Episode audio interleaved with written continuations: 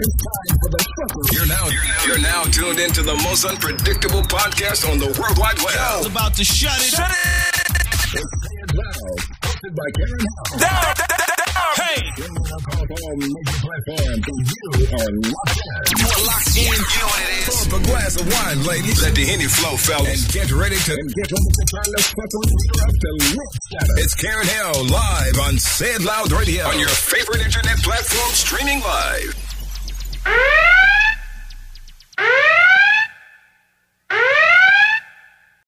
It is another episode of Say It Loud, and today in my hot seat is the host of Bet the House podcast, Mr. Big Smash.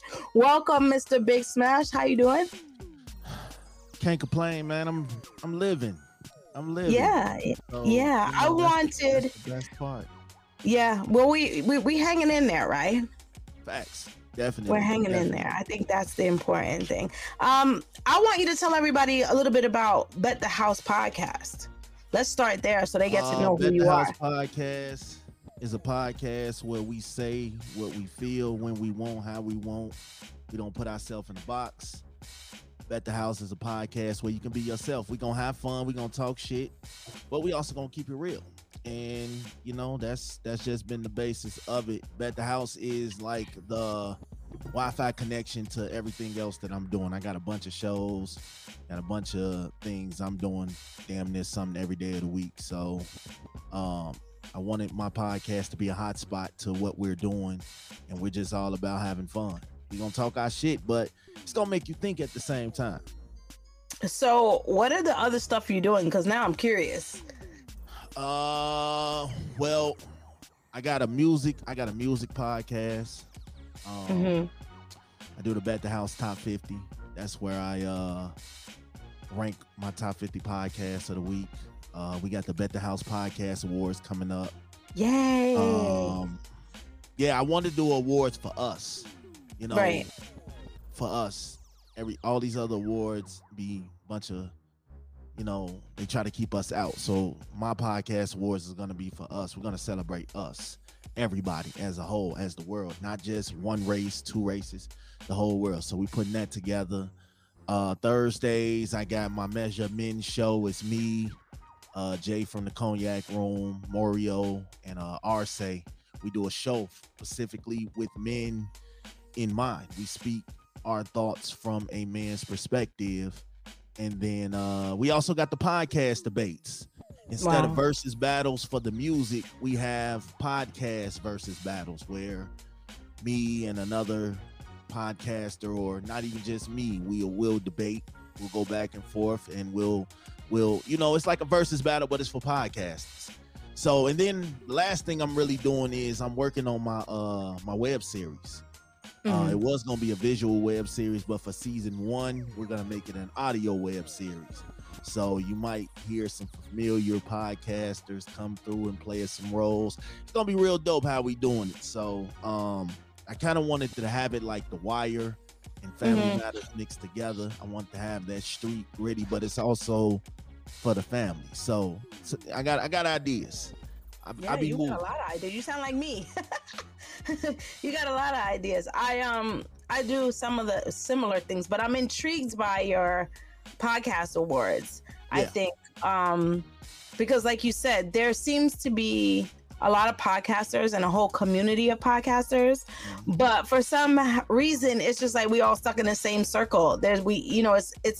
It's almost like if you on, but if you not on, you just stay not on, and then it's just like you trying to lift each other up, and you're doing the work, but yet you're just not. You know, you're not getting, and then it's hard for me. I be hating. I ain't gonna lie, Big Smash. I be hating because I be like, yo, that's the same guest I was gonna have on, or I tried out. You know. I always say this. I had to take a break from collabs. I took a 2-week break from collabs because my whole season is based off collabs. It was like, yo, I'm dope. I don't really need collabs to be dope, but I like, you know. My thing was they one of my homies was like, man, you really out here, you like a little podcast thought out here. And I was like, whoa. They was out here treating me like a $40 thought. Like I was on everybody's show. I'm on everybody's podcast. Who's who? I'm on it. So I was like, yeah, y'all kind of cheat me like a little cheat date out here, man. So I gotta, I gotta pick and choose who I'm affiliate with. I don't want to be a hood thought. I want to go. If I'm gonna be a thought, I want to be a thought out here in the world for the podcast community. Yeah. So, I got tired of the same collabs and we work with the same people and we do all this. It's cool. So this is the time now that I get to spread out, get to do your show. And, I never did this before. Like we never collabed. So that's what I'm about now. But I'm going to tell you what I see though. Anybody that pretty much do a show with me, you got like 10 other people now pulling them same people. Right. And it's like, I like it. I mean, if it's stretching you out, do your thing. But it's like people see what I do and then they try to piggyback off that. Like, you're not going to do the same show that I do. So it's cool, but you can go grab the same people. You ain't going to have the same magic that I do because what we do over here is so different. And it's like, I see the same people. And it's like, damn, did I do a remix of my show? Because you getting the same people the next week after me, and after me, it's the same people. I'm like, come on now. I think, podcast world lacks originality right now. Right. I don't think anybody's really doing anything original. Like, like for instance, take the Dave Chappelle shit. When I tell y'all I listen to over 100 shows a week. Yeah. 75 of them shows that I listened to in that one week was about Dave Chappelle, and it's like, we got to mix this up, man. Right. Like, that's why I waited. I waited like 3 weeks to drop my Dave Chappelle because I felt like it's colluded. We all talking about the same thing. Yeah. And this is why I like shows like yours because you don't really, stick to one thing. So I think that's the beauty of shows like mine, shows like yours, and a few others. We want to be original. It's a million. So if I listen to 100, just imagine how many more that I haven't heard was talking about the same thing. So it's like, we got to bring that originality back. That's what I feel like. We have to start having our own minds again. And when I was doing the podcast awards, it was supposed to be done in January, but the website is not finished. So I had to push it back. But the thing about it is, there was another podcast awards that just happened a few months back. And to me personally, this is not other people's opinion. This is mine. I felt like it was a money grab. I felt like you are charging these podcasts $35 per category they submit to. Mm-hmm. Okay. And then you're only choosing 3 or 4, and it's not, that's really not, I felt like it was a money grab because no shade to the ones that they were picking, but it was like, this is the best you have to offer for this category. Like no shade, but at the same time, I got to keep it real. I know a bunch of dope podcasters that submitted to this shit and they weren't selected. And it felt like a slap in the face because I submitted to something. And then the people that were in that category, I was hating like, come on, man, these people are not better than me. Stop that. So what that did was made me go even harder. Like, all right.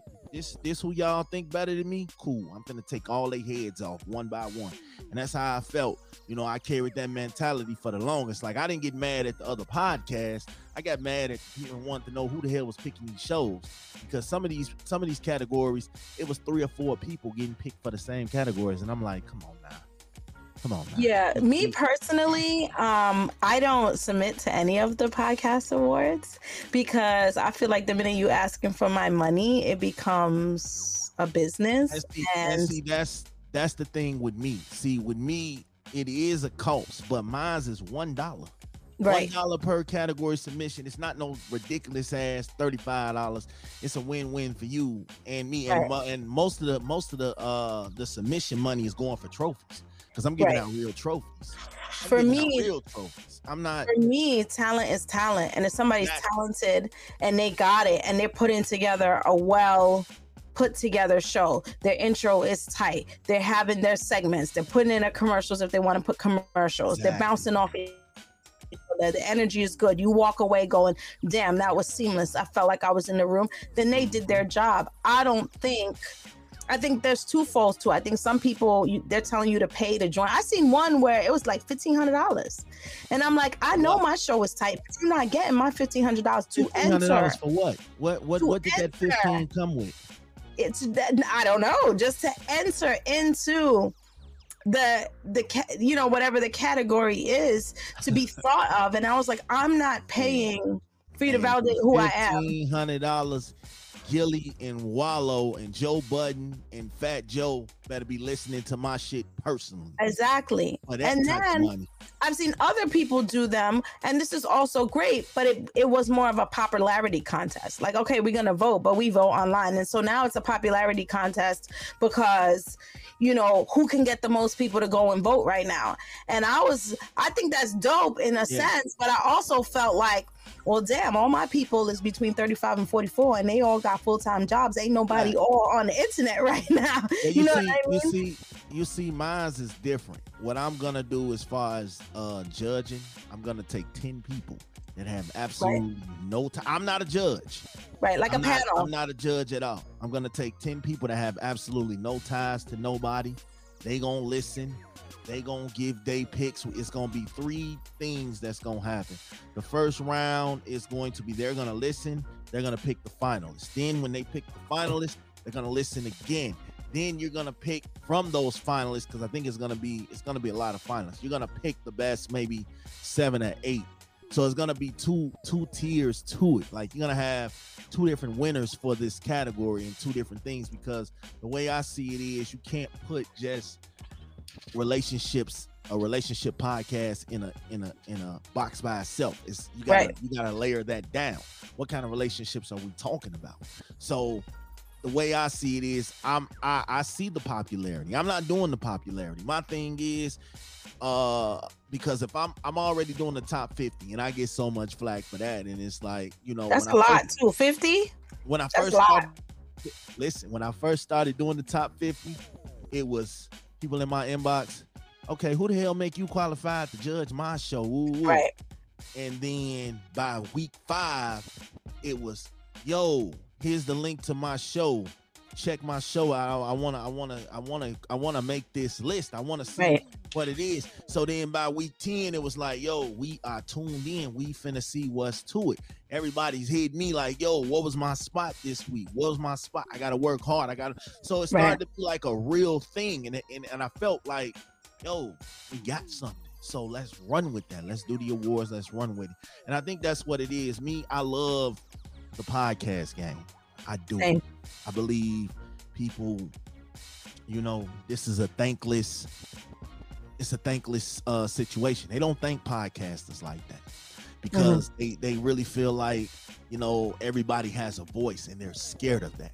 They don't want everybody to have a voice. And I think the beauty of it is you have to have a voice in this world, because we are the voices. We say the stuff. Podcasters all over. We say the things that the world doesn't want us to say. They don't want us to have an opinion. They don't want us to have our own thoughts. So when I get behind this mic, I feel like you can't touch me. You can't stop me. I can say what I want. I can't go to my job and say what I want, because I get fired. I can't go in church and say what I want, because they'll kick me out. I can't go in public and really, really say the things I say, because, you know, they'll boot you out. They'll outcast you. On this mic, I feel like can't nobody touch me, can't nobody stop me. You should feel like that. The other people out there should feel, this is my domain. This is my house. I can say what I want and feel good about it. Now you might not necessarily agree with what I say, and that's okay. But at the end of the day, my voice is my voice. And if my voice can help somebody out here who's going through something, like on my show, I talk about everything. I talk about marriage. I talk about relationships. I talk about sex. I talk about money. I talk about culture. These are things that I have witnessed, that I have seen. I can't go tell your story, because I never lived it. So I think that's what it is, man. We do this shit for fun. But at the same time, all the money that you invest into it, can we talk about it? All the equipment you gotta buy. Can we talk about it? All the hours you spend editing. all the guests you gotta find, all the promo. Like, this shit is a full-time job. Like, it's a job. To them, it's play. It's play to the people that don't understand. Yeah, because they're like, oh, it's just an hour of your time. And you're like, nah, bro. It took me how many hours to get to this show that you get at the end of the week? Man. My Rodcaster Pro was $600. I got one. That's my baby. Man. Oh, my God. I love it. And it's like, you know, they're giving us more freedom and they're giving us more opportunities to make money. You know, Spotify, now you post the videos on Spotify. Mm-hmm. I'm like, yo, and your videos count towards your plays. I'm like, wow, this is, they really changing it up for us. So It's like, we got to just take advantage of it. But I hate when people say, yeah, you're doing your little podcast. I see what you're doing. No, brother. This ain't no little nothing. Like, y'all don't understand how much money it take, how much time it costs, you know. But yeah, no, I know. No, trust me, I know. I know. This is my baby, and I take it very seriously. But with that said, do you feel like the market is oversaturated? Because sometimes I have days where I'm like, yo, Karen, you doing a thing. You bitch, you doing a good job, right? I have those days, you know, or when somebody sends me a message and it's just like, yo, Kay, you're dope. I listen to the show. Like, those things matter to me. And then there's other days where I just be like, the fuck am I doing, man? Like, what am I doing? Why haven't I got where I need to be yet? So do you ever feel like the market is oversaturated? Yes. Or do you feel like at some point dumb people are just gonna, and then with COVID, I feel like if you were in the podcast game before pre-COVID, it was a different community to me. And then when COVID hit, it was like, oh, we all home. We don't got nothing to do. I got an iPhone. I got a mic. You know what I mean? I got my best friend. And it went from... I fell out of love with the podcast game. Really? I just got my spark back for it because I'm going to tell you, I've been doing it for 3 years. I have dropped an episode every week for the last year and a half. I haven't took a break. I don't take... You know, my seasons, when they start the next week, they start back up. I don't take a break. But then I fell out of love with it because it was no longer, you know, my safe zone. Because when I saw the community, everybody was dissing each other. Everybody sneak dissing. Like I said earlier, everybody talking about the same thing. It wasn't no passion in it. I felt like a lot of people were doing it just to get rich. And they wasn't doing it. I mean, yes, we all want to get money for what we do. Yeah, but you can't come through the door thinking you're going to get paid for this shit and boom, that's it. No, I think I fell out of love with it, man, because I got frustrated. I felt like, honestly, I walk around with an S on my chest. Like, I feel like I'm one of the dopest that ever did with this podcast shit. Right. And then I see people around who don't take it as serious as I do. They don't have the love and the vibe for it as I did, and it kind of hurt my spirit, like, you know. So I had my anniversary and my birthday come up in the same weekend, so I was like, all right, I'm gonna take a break because I'm just not feeling it. And I did that. I took a break from November 19th to like December 5th. I took a break, like no recording. I wasn't doing lives. You know, I'm very active on social media. I was real quiet. I make my little meme posts like you, and then I gone about my day. I wasn't doing nothing podcast related, and it was like, damn, I don't want to do this shit no more. And I was like, all right. So then, when I took my break and I relaxed, I was in the background. I was watching everybody in the background. And I was like, oh man, this podcast game need me. I had enough of this break shit. Let me get back to it, because it was like people started inboxing me like, damn, you all right? You cool? Right. Yes, you that. And then it was like, I'm good.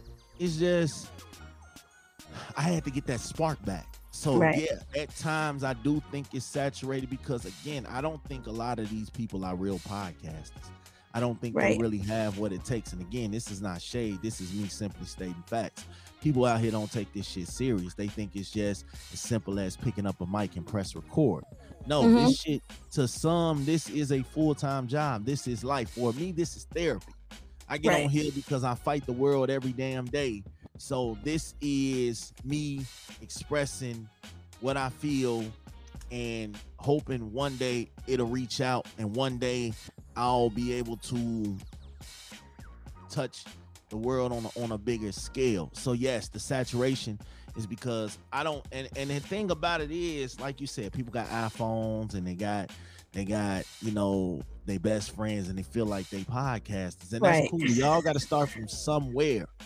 But I just think the authenticity of a podcast got to come from the heart. If it doesn't come from the heart, I really don't tend to listen to it. Like, one thing about me, I treat this like I do music. When I listen to music, I want to hear you. I want to hear your real story. So, you know, Rick Ross, I felt like Rick Ross was the dude when he came out. But then when I found out what Rick Ross was really out here doing, and he wasn't really pushing the weight and getting the birds, and he was a CO and all that, it was like, I don't really want to listen to Rick Ross no more. I feel like you lied, but I get it. A lot of rappers lie. Yeah, so well, like, they sell a brand. Yeah, so in the podcast world, I don't want to hear you lie. I want to hear you. I want to hear your story, like, and that's just how I feel. So yes, I think originality is not there. Pre-COVID, I had just got started pre-COVID. Like, I wasn't even fully in the game pre-COVID, but then COVID fucked up a lot of my plans. I was gonna open up a studio, and then COVID shut that down. I couldn't make trips back and forth to Chicago like I used to, because that's where my other co-hosts are. They're in Chicago. Okay. So COVID did a lot for me. I'll tell you some of the things COVID did for me. One, COVID allowed me to spend more time with my children. It used to be I travel every 2 weeks to go see them, and then COVID hit, and then it changed how people can travel and move.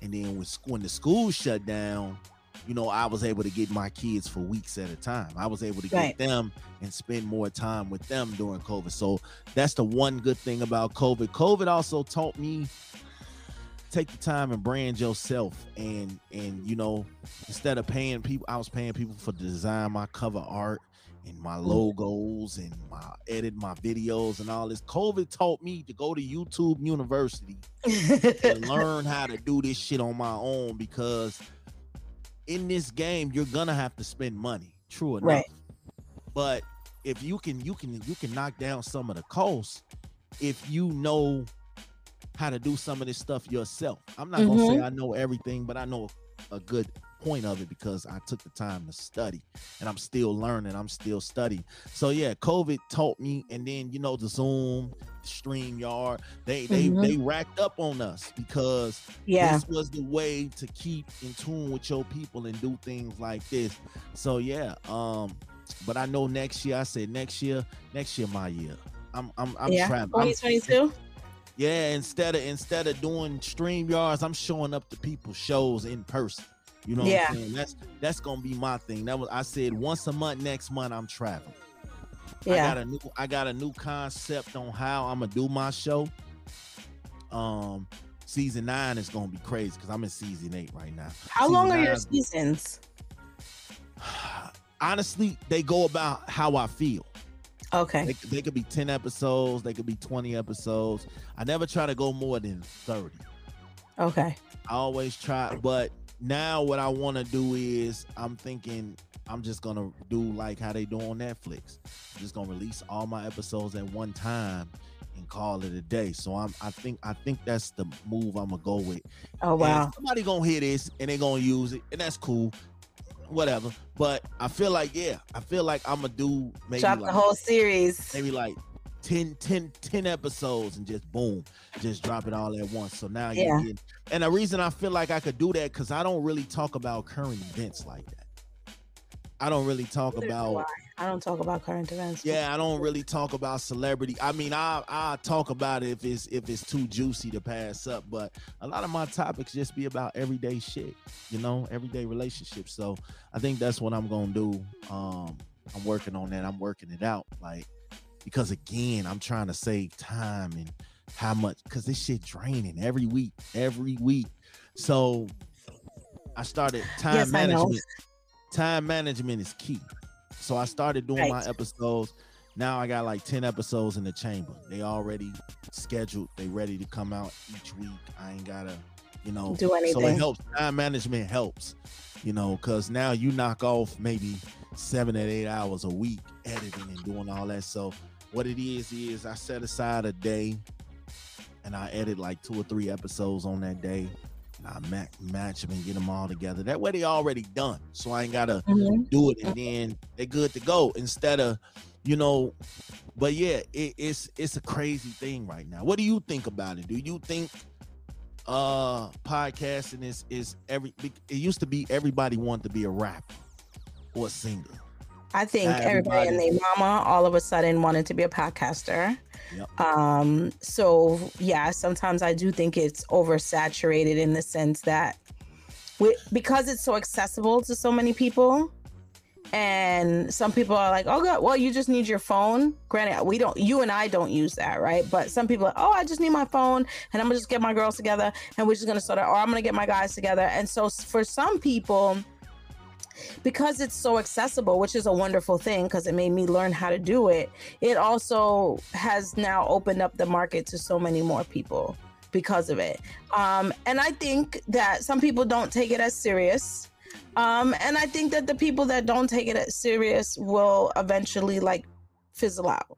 I think they'll phase out. I think they'll fizzle out. I think they'll be like, all right, I got to go back to work after COVID, or there's too much work, or I'm tired now, or there's nothing left to talk about. And it will fizzle out. I think the people that were here before, I think the people that are committed, I think the people who understand that it's not just, let me just sit here and record a conversation, but put a whole entire show together and produce a show. There's a difference between I'm gonna record a conversation with my friends and sitting down and producing a whole entire show from beginning to end. It's not the same thing. You know, people be like, oh, but it's easy. And I'm like, it's not the same thing. Like you were just talking about time management. All of my audio in my laptop and on my desktop already is set up with all of my if I should show you guys one day when I do potting and popping, I have all my tracks set.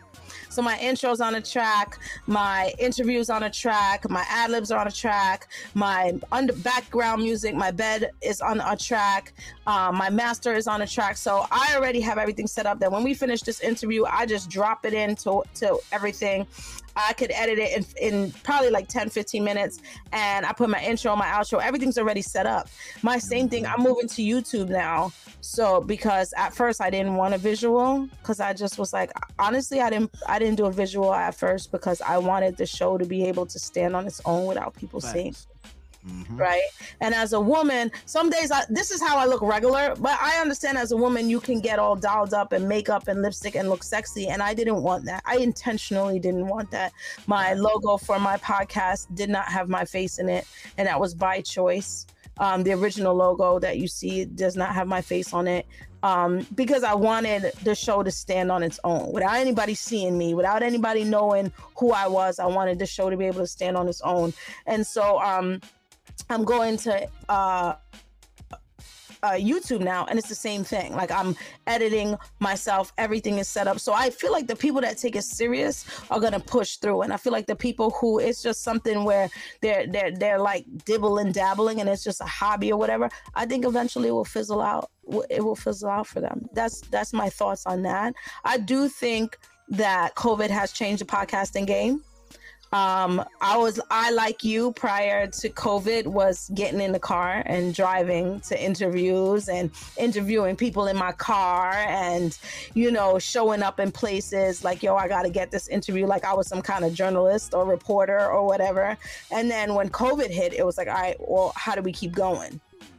And then it was like you said, looking at resources that were available to be like, all right, we need to keep doing this. The beautiful thing about COVID is that you could be in another state now, and I could be in another state, and we could sit here and we could have a conversation like this, where in the beginning, you know, a year or 2 years ago, I'd have been like, no, how am I going to do an interview with you? Like, you're not in New York. I'm not going somewhere else. So I think it has opened up the world, you know, to, I've had conversations with people in London, you know what I mean? Right. So I think to be able to have those conversations now and to have those people on your show and kind of get more reach was kind of dope. And that's really one of the things that I did learn from COVID. But your time management as a podcaster is critical.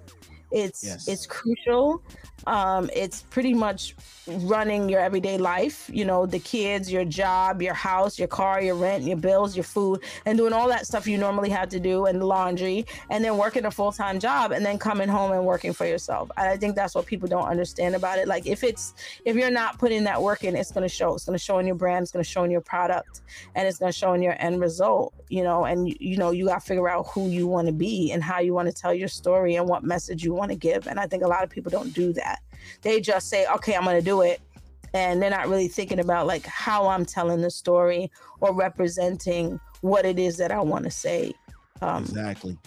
And I think that's what it is too. It'd be a lot of ass kissing going on. Like, a lot of people be scared to really say what's on their mind because they want to appease everybody. I've never been one of them. Like, don't try to water down my brand to please sponsors and everything else. I honestly don't do it for the sponsors. Like, I can sponsor my own shit, you know, but at the same time, you know, when you open up the doors and let them type of people in, your show is no longer your show. Right. Like, once you start trying to suit and fit for them, it's no longer you and it's no longer fun. So I had already made up in my mind, like, yo, I'm gonna do my show how I want to, and anybody that wants to talk to me, because I've had a couple of meetings, anybody that wants to talk to me about my show, you have to understand through the door that this is my show.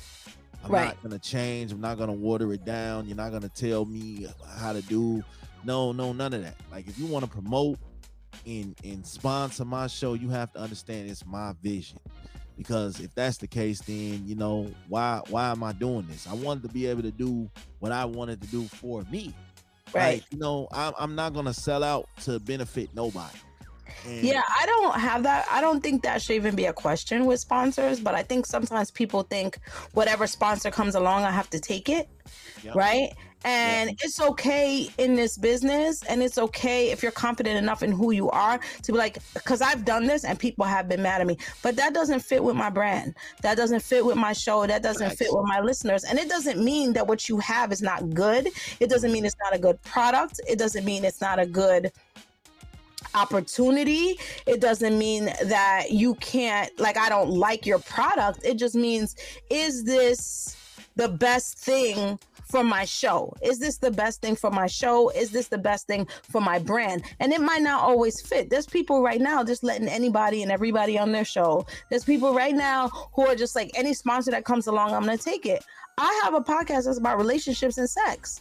Why are you on here selling bread? You understand what I'm saying? Like, that don't fit my brand. That don't fit my listeners. That's not what they want to hear right now. So it should be in line somewhat with who your target audience is, and make it make sense. Otherwise, don't do it. You don't have to say yes to everything. We don't make our show for other podcasters. Right. That's what people get lost in too. Like, I don't make my show for other podcasters. Yes, I love the support. I love that you listen, but I don't make my show for you. You are not my base, and I shouldn't be your base. You know, yes, we are podcasters. We're going to support. I support everybody. If your show is dope, I'm going to tell you shit is dope. But I don't go sit in the booth and be like, oh, okay, let me think. What would they want to hear? No, I don't make it for other podcasters. And I don't. And honestly, you know, I see it and I'll be like, why do you care about what the next podcaster think? At the end of the day, that's like me. One thing about me is management came around for me and they would be talking all these good ideas and it would be like, yo, I'm basically doing this shit that you're telling me. I'm doing it myself. So I feel like if you can't give me something more than what I can do for me, it's not gonna be a good fit. Cause I'm very, very hands-on with my show. I mean, this is my project, this is my baby. You know what I'm saying? So I'm very, very hands-on about it when it comes to it. I'm always open for business, but the business has to make sense. And sometimes it ain't even about the money. I don't even care about the money. I mean, you know, we love money, but all money ain't good money. That's right. And that's right. I can't say yes to you just because you throwing a bunch of money in front of me. That's how a lot of these rappers and shit end up where they are, because all they see is money. Yeah.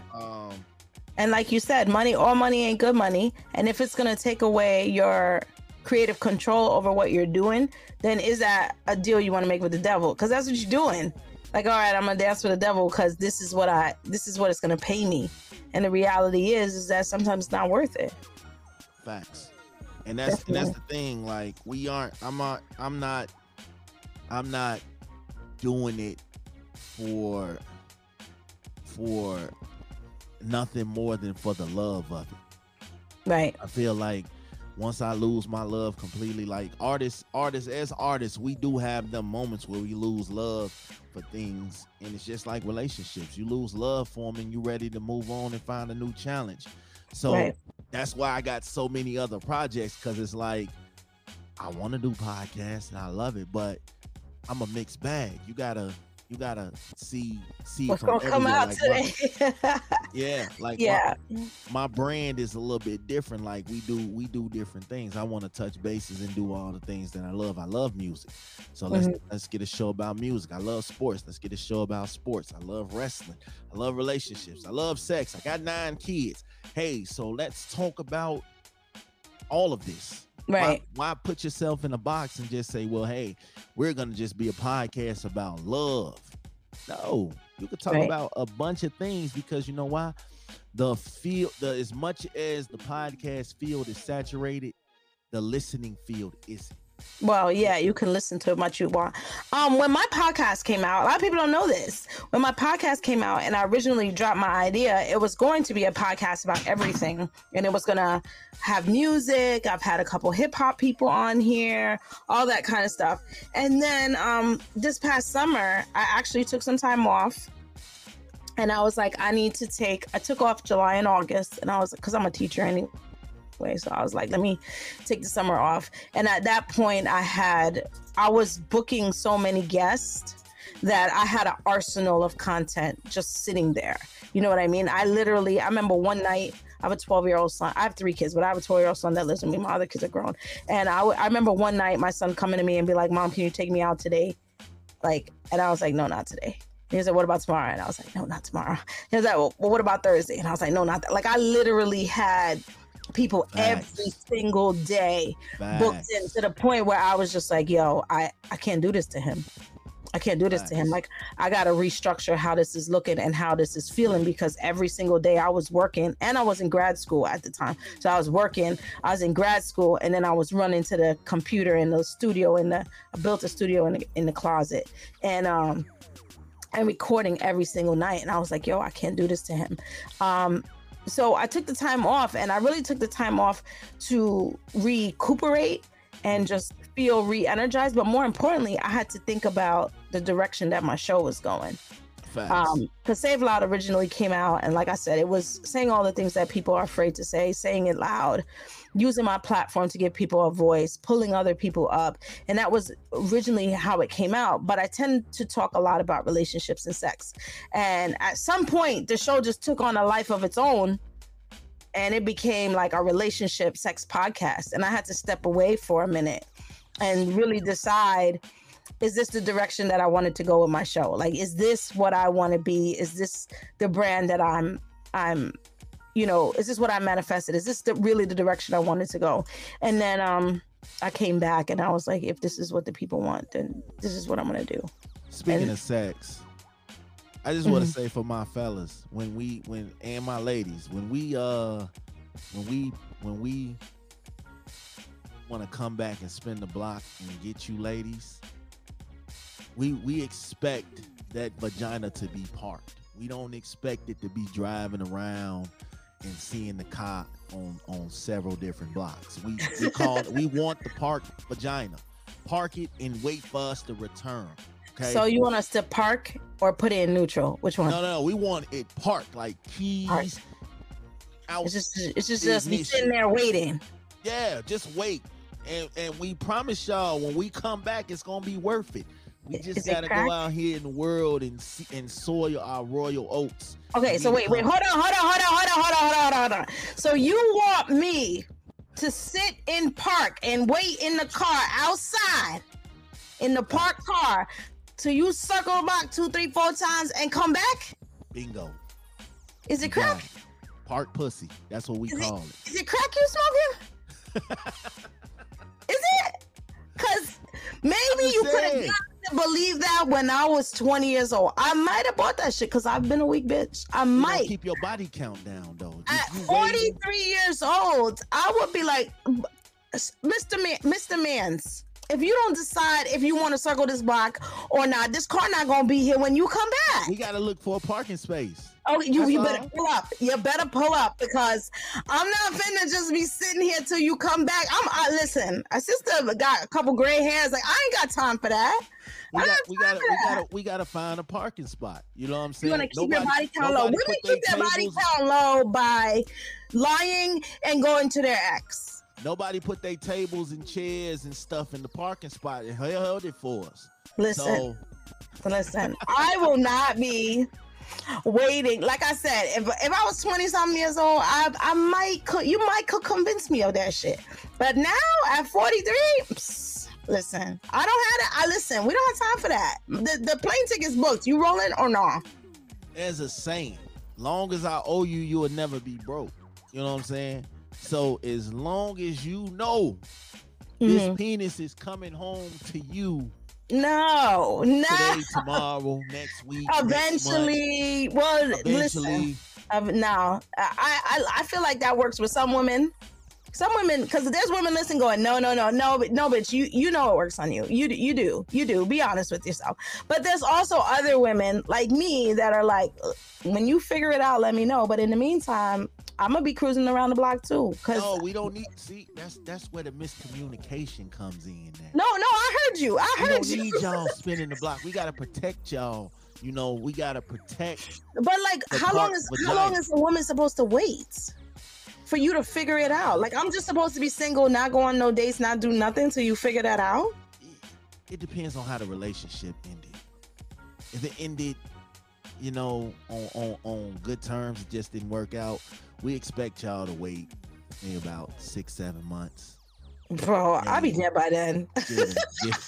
I'm not waiting no 6-7 months. Now, if a relationship ends bad, I noticed that women and dudes be on the next ride the same day, so I feel two ways about this. I feel like if a woman or a man is on the next ride the same day, that person was either lurking.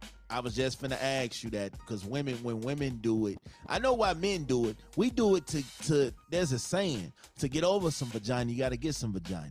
Well, to get over some dick, you gotta get on this. You gotta get on some dick. That lets me know that dick been around, because again, women are more emotional. This is true. So that dick been around, and they say women have a list. Women may not cheat, but they have a list. That dick been circling the block, and it pulled up, and you kept going. So you know, I'm gonna jump out this ride, get on that ride, because that one was the guys that's waiting on the bench. They got the bench, and they ready. All right, your number is up. It's time to get in the game. You hurt. Yes. Fouled out.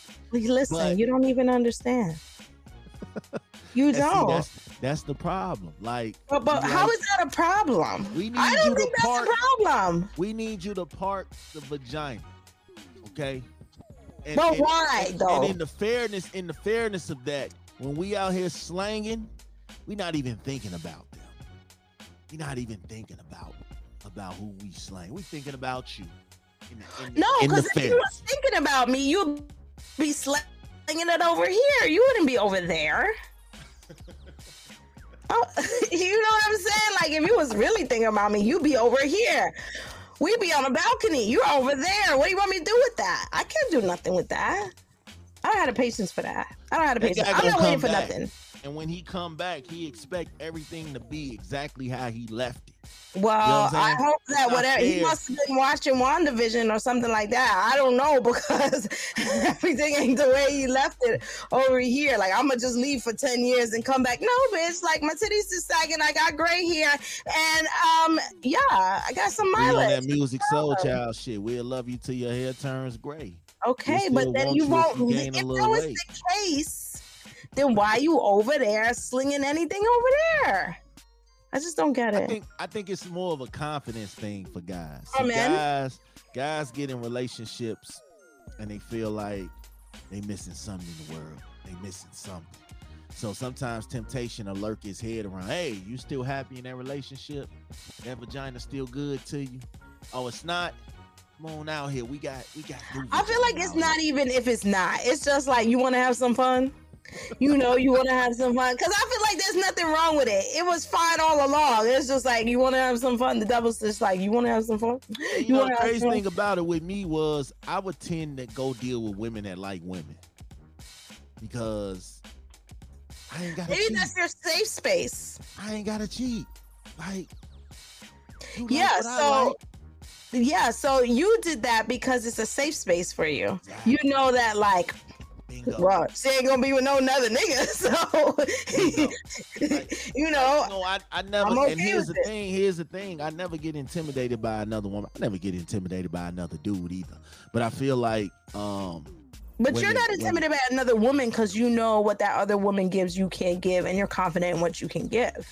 That's what I'm not intimidated by these dudes either. But I think sometimes you have to look, because I feel like, yeah, you gotta you can't get too comfortable. And that's what I see a lot of too. These dudes out here be getting super comfortable and they feel, oh man, that's my woman. She gonna do whatever. If I leave right now, she gonna park that pussy and woo-woo. No the hell she ain't. Not if she listen to my podcast.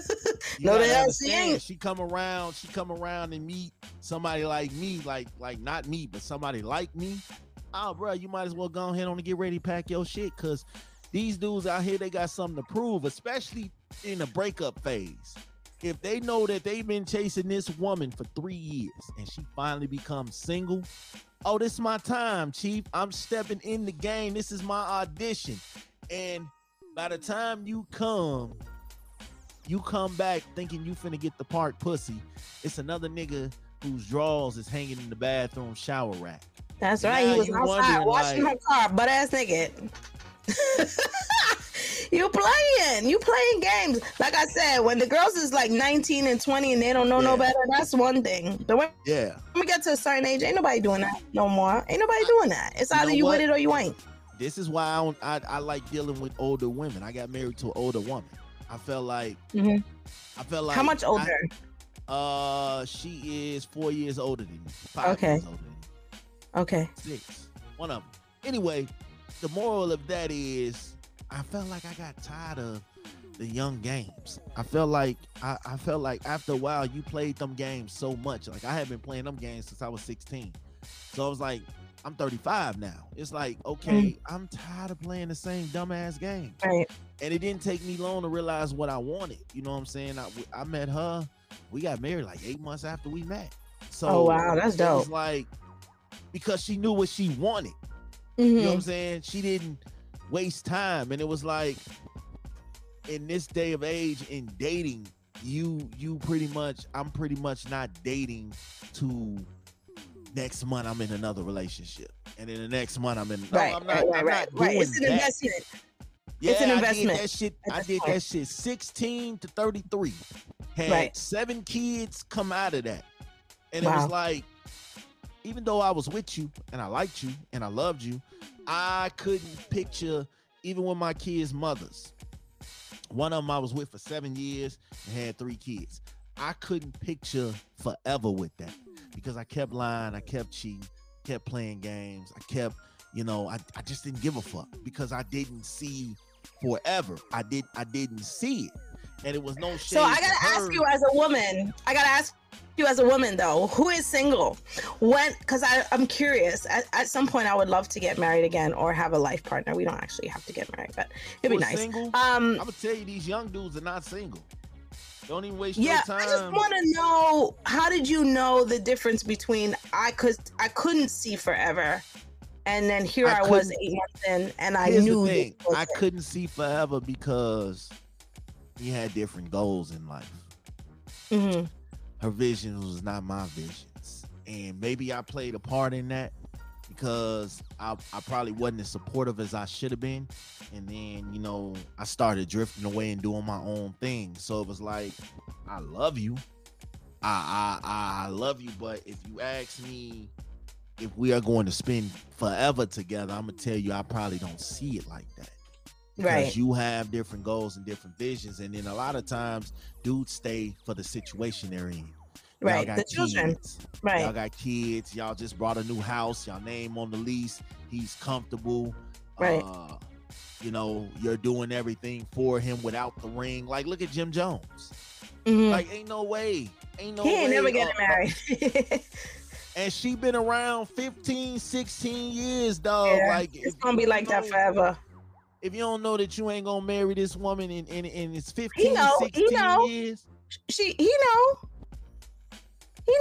knows that if he wanted to get married, she would marry him. He don't want to. And maybe because of the same thing you said, who knows why? I think women are different from men. Men know when they're not gonna marry a woman or not. Yeah. Men know from the giddy up, like, I like her.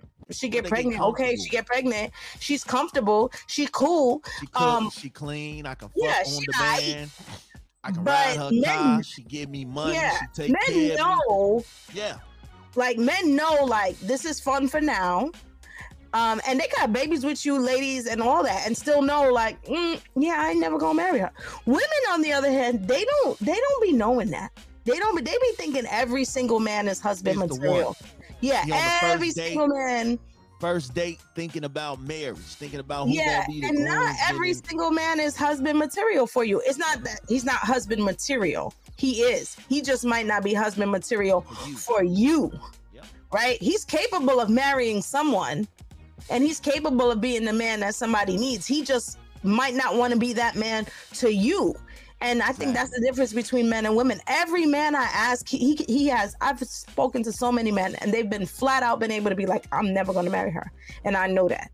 And women, on the other hand, think that every single relationship they in going to lead to marriage. Yep. And you know what? I had done so much damage in my life that when it finally hit me on the head that playtime is over with, get this shit together, you know, I was shocked. I didn't know what the fuck was going on inside. It just happened. Like, this woman changed the scope of everything that I was doing. So it was like, she shifted your thinking. Yeah, she my man's described it as being hit by lightning. Wow. And it was like, yeah, that's exactly what happened. I was like, I usually dodge thunderstorms and shit, but this lightning bolt was one that I couldn't dodge. So it was like, yeah, I love it. I will get shocked by this lightning bolt again and again, because I felt like this is the one. Like, you pretty much knew when you in relationships. It was a lot of my relationships, I felt like I had to carry the burden. I had to be everything. I had to do this. Mm-hmm. I was dealing with women that necessarily didn't want me. They needed me. And then I ran into somebody that didn't need me because they had their own, but they wanted me. So that was the difference. And that's why I couldn't see forever, because it was like, okay, you already feel like, you know, you can get anybody you want. You need me because I'm here. You need me because I'm taking care of the kids. You need me because I'm doing my job as a father. I'm paying the bills. I'm keeping you right. Nails done, hair done, all that shit. I'm doing all that shit for you. You need that shit. You don't necessarily want me, because any dude you feel like you can walk outside this door, and any dude can do that. So you don't necessarily, I'm just a simp for you at the time. And then it was like, okay, now it's time to necessarily find somebody who wants me. And that's all guys be wanting. Some dudes don't know how to necessarily handle being wanted because they've been used and played so many times. I was that. Can we talk about that though? Because go ahead. You said something that was really interesting to me, and I think we need to bring it up for women. We need to bring it up for men, but we need to bring it up for women as well. Do you think that a woman that has her own looks different and feels different in a relationship versus a woman that is looking for someone to take care of her. Because I think that's a conversation that we don't have enough. And I have mixed feelings about it because I'm one of those women that, yeah, I bring a lot to the table. I have a good career. I'm in the union. I got multiple businesses. It feels super different. Okay. It feels super different. You know, a woman... And I might not be the only dude that feel like this. A woman who has her shit together, vagina feels a whole lot better than a woman who doesn't. Well, she's very relaxed. That's like women that tell you ain't shit. Ain't no nigga, reason to fight. Yeah, women feel like ain't shit nigga dick is way better than niggas who got their shit together. I don't know why, but women love... Women love toxic ass niggas. They love toxic niggas. And trust me, I was a toxic dude myself, so I know we always get the girl. Back then we always got the girl because we didn't give a fuck. Right. I think women got to deal with that on a whole, because that's like you walking around looking for men that are toxic. Facts. Means that you're toxic, so you're attracted to something that you know that's not healthy for you. Y'all need to work that out. Whatever your mama issues, daddy issues, your instinct, you don't want a nice guy because you're used to not being treated nice. And then when somebody treats you nice, you're trying to punk him and say he's soft and all this bullshit because you're just so used to everybody abusing you. That's unhealthy. Facts. Go get therapy. Deal with that. Because you're going to continue to find the same type of person because that's the person you are.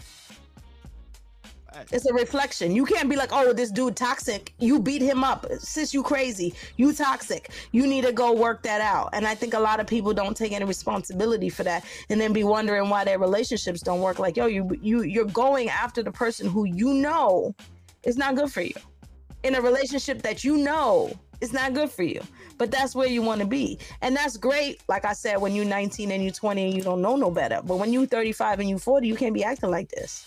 We grown. Anyway, back to women having their shit together. So you feel that women that have something to bring to the table treat their relationships and their partner differently? I do. I feel like a lot of times women with their shit together have less of a worry. See, guys, I used to be the man that felt like I needed you, you needed me, and as long as you needed me, I had you. Right. You know, I can get the park pussy. I don't give a fuck if it's 5 a.m. in the morning. If I say I'm coming, right, I'm coming. Right. But whereas opposed to when you are dealing with a woman who is like that, who has her shit together, who necessarily doesn't have to answer the call for you at 5 a.m., you feel different. You feel different. You feel good. I mean, I would tell you, I felt good getting treatment and attention that I normally would be the one giving out. It made me feel different. You know, it made me feel like, oh, I am valued. I am appreciated out here in these streets because I knew gimme, gimme, gimme. You know what I'm saying? I knew gimme. Mm-hmm. I didn't know here, this is for you. Take this. I did this for you. I brought this for you. I made this for you. I cooked this for you. Like, I wasn't getting that. So, of course, it makes you feel like a king. And ladies, too, when you get things that you, ladies, because I know a lot of ladies that are out here taking care of bum-ass niggas, and then they finally run across somebody that takes care of them for a change. It's a different feeling. Now you want to invest. You want to do things you've never did. You want to go out. You want to hit the town. You want to go on trips. You want to build. You want to go put your name on a lease or put your name on a car note or something. You want to do those things because you know that this person has your back. It's going to be reciprocated. You want those things. So I think, yes, absolutely. I feel like I'm going to treat you better if you treat me right. You know what I'm saying? And to me, that's what happened. Like, in the 8 months, I knew, like, okay, look, I don't want nobody else. Like, this woman does everything. She does everything for me. She runs the house. She takes care of me. She makes sure the kids are straight. Anybody that can take on somebody with 7 kids, oh, man, congratulations. You better take advantage and treat them right. And to me, that was the biggest thing for me, because I knew that I came with a lot. And right. usually when you tell people that, oh, I got 7 kids, they run because they feel like the more kids you have, the less money that you have to spend on them, the less money you have to date. So right. a lot of people got scared and intimidated by that. She didn't. So that was the beauty of it. Like, yeah, this woman here, I've seen this woman stand in the fire with me and I like it. So as long right. as you're out here doing me right and treating me right, hell yeah, I'm going to treat you better. I'm going to fuck up sometimes. I ain't gonna sit here and lie and say, oh man, every day is perfect and it's peaches and cream. No, it's not. But I feel like if it's worth it, we gonna make it happen. We gonna change our ways. We gonna do what we supposed to do. And as men, that's all it takes is for somebody to show us that you don't understand as a man. That's the hardest job in the world. It's to being a man in America right now. Mm-hmm. Especially a man of color.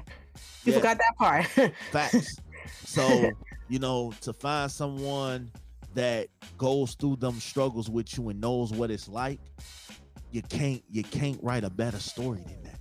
So right. you got to take care of that and run with it and make sure that, it is dudes out here that will literally kill to have a good woman, to have what a lot of these bum ass dudes be having. And it just pissed me off because I be seeing this shit and I be like, yo, you got to do better, my dude. Like, I don't hang around bum ass dudes.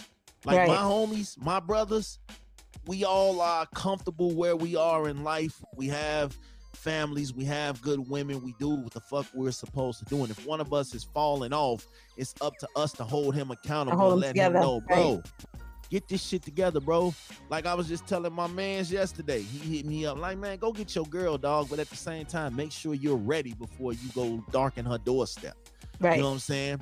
And we have those kind of talks. Yeah, we start to call, man, you know how we used to be, dog. We used to be in these streets. Man, I'm going back to the streets. And then you got to be like, dog, we too old for that now. We ain't going backwards. Dog. We ain't going back. We got to look at what we trying to do now. And right now we got kids. We got families. We trying to get stocks and bonds. We trying to change the world. We ain't trying to go back to the streets. The streets don't love us. We had our fun out in them streets. Yep. So absolutely. I feel like, yeah, a lot of dudes get scared, but I think once you get to realize that, oh man, this woman is a good woman. She do her thing. The sex is good. She make time for me. She pay attention. She ain't entertaining none of these other dudes because she too busy focused on me. A lot of dudes get scared, but they look back and be like, that's the one. I ain't never had this shit. That's the one. Genuinely, she don't give a fuck about what I can do for her. So yeah, that gets you make you feel all different inside. Cause normally, like I said, we are living in this day of age where women, yes, as my woman, I'm supposed to make sure you're good. You want your nails done, cool. You want your hair done, cool. I'm supposed to make sure you look good. But what it is there is more to the table than just making you look good. Can you make me look good too? Like, can you make me feel good? Can you be nice? Appearance wise, but in the inside, can you make me feel good in the inside? And that's what it's about with me. Like, can you make me feel good in the inside? Can you hold me to a higher standard and make sure that I don't fall off? Because I know me, sometimes I do get in my own head. I'm my biggest enemy a lot of times, I feel like, because I fight my own battles, and sometimes I be losing, sometimes I be winning. But this is where a good, strong woman comes in. And a lot of dudes don't appreciate that shit because they've never had it. And a lot of dudes don't grow. A lot of dudes don't care how good of a woman is. I think it's the dudes, but I do think it's the women too. Yep. I do. I think that there's a lot of women that feel like, well, he's supposed to take care of me. And I understand that mentality to some extent. But at the same time, I also feel like you're supposed to take care of him too. And I think we lose out in a lot of that relationship in the give and take part, because there's a lot of, we have a culture of women out right now where it's just take. We're never celebrating giving. We're never celebrating buying nice gifts for our man. We're never celebrating I rubbed his back or I cooked him food. We celebrate the taking part. Well, he has to give me money. And what does he bring to the table? And does he have this? And I talk about it on the show all the time because there's women asking men to bring so much to the table. And then when you ask sis what she has to contribute, Not just in the physical sense. Okay, but technically we all of us born female have one. So what else you got, sis? Facts. What else you got? That's my point too. Like, I be trying to tell people, like, I don't break my necks to go sit at everybody's table. I come visit your table, but you got to understand I got a table of my own. You know what I'm saying? Right. And I feel like, you going to add to it, or you taking away from it? Vagina helps a thirsty dude. That helps a thirsty dude excel, because that's all they really care about. For me, it was about stability. It was about where do you see yourself in 10 years? What are we doing in 10 years? Where are we going? What are we building? Are we building a foundation full of brick, or are we building a foundation of clay? And I don't want the clay. I don't want the shit that's gonna crumble. At least when I know stone, it's gonna last a while, you know. So that was the whole difference with me. I got tired of dealing with clay, muddy relationships. I didn't want that anymore. I wanted something that was gonna stick.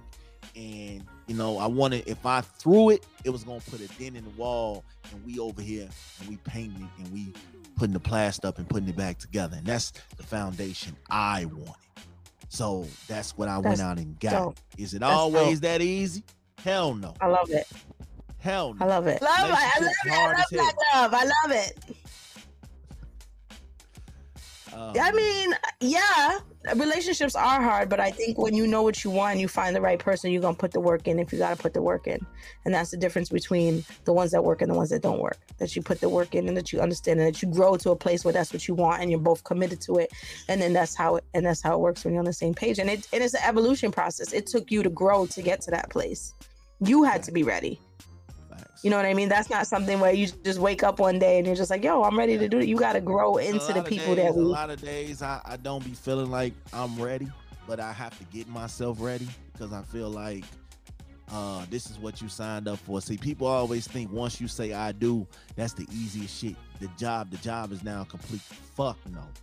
That job, that was on the job training. Before you said I do, it was on the job training. The minute you say I do, clock in, it's time to get to work, young chief. Yeah. And you ain't never clocking out. You ain't getting no breaks. You ain't, this is full on court. Yeah. Like, but it's real. You gotta really, really work hard. And I think that's what it is too.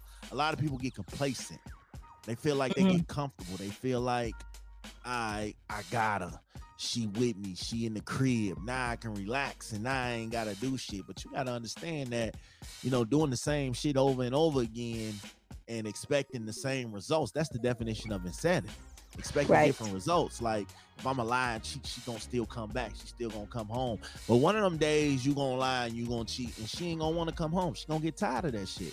So, and dudes too. So it's a two-way street, man. I just love when we come together. Let's take care of each other. Let's cater to each other. Let's spoil each other. Let's get lost in each other. Instead of it being a one-way street. That's it. How do you make time for each other with having 9 kids? How do you make time for intimacy? Well, right now only 2 kids are in the house. Okay. But are they little? They're twins. Yeah. They're they're 7. So they're big then. They go to bed. But summers, Christmas, spring break, shit like that, it'd be a zoo.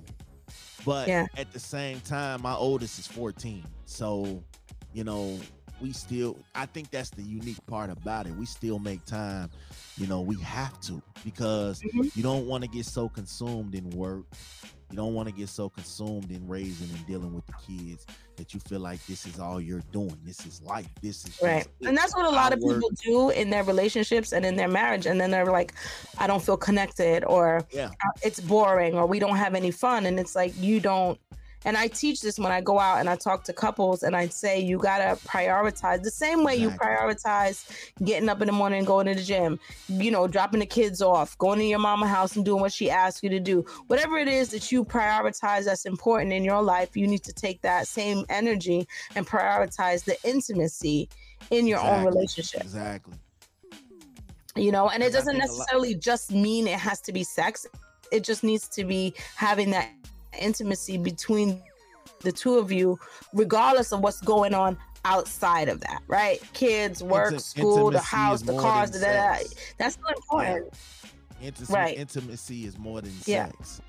You know, even if it's the little things, is watching TV together, you know, reading a book together, talking about each other's day together, talking about each other's goals together.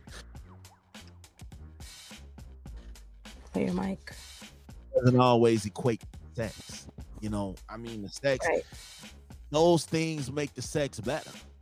You know what I'm saying? Those things make the sex better. If you are on a deeper personal mental connection, the sex is gonna really spark up. Right, it's gonna be hitting.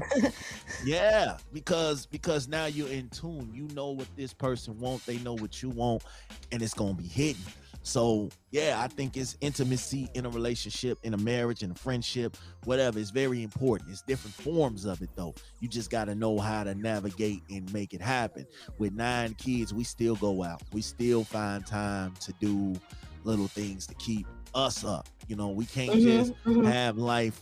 I work 60 some hours a week sometimes. So you got to have, even when I'm tired, I still have to realize in the back of my mind that there are going to be days that this person is going to want to spend time with you, and you have to just chalk that shit up because they do it for you on the regular. Right. She has dealt with 9 kids in the house by herself while I have had to work. If she don't deserve a trophy or some time or some extra intimacy from that she normally would get, I don't know what is, because I've seen her do it. So I'm all for just making people know that they appreciate it. Yeah, I love it. I love it. Well, I'm so glad that I got to have you on Say It Loud podcast. And then we got to chop it up and talk about podcasting and relationships. You know, people on this show love relationships. And you got to come back and visit me soon. Whenever. I'm here. I love it. I love it. I love it. Tell everybody where they can find you. Bet the House podcast is everywhere, on YouTube, Spotify, Apple Music. We are Bet the House Podcast 2021 and Bet the House Podcast 2020 on IG. And if you want to find everything in one spot, just go to alwaysbetthehouse.com. Yay! So always betthehouse.com, Bet the House Podcast. Make sure you like, love, subscribe, and tune in. And thank you so much again, Big Smash. You know already who's in this bitch, in this bitch. Live. All the way live. The party ain't over. From the Say It Loud Radio Show.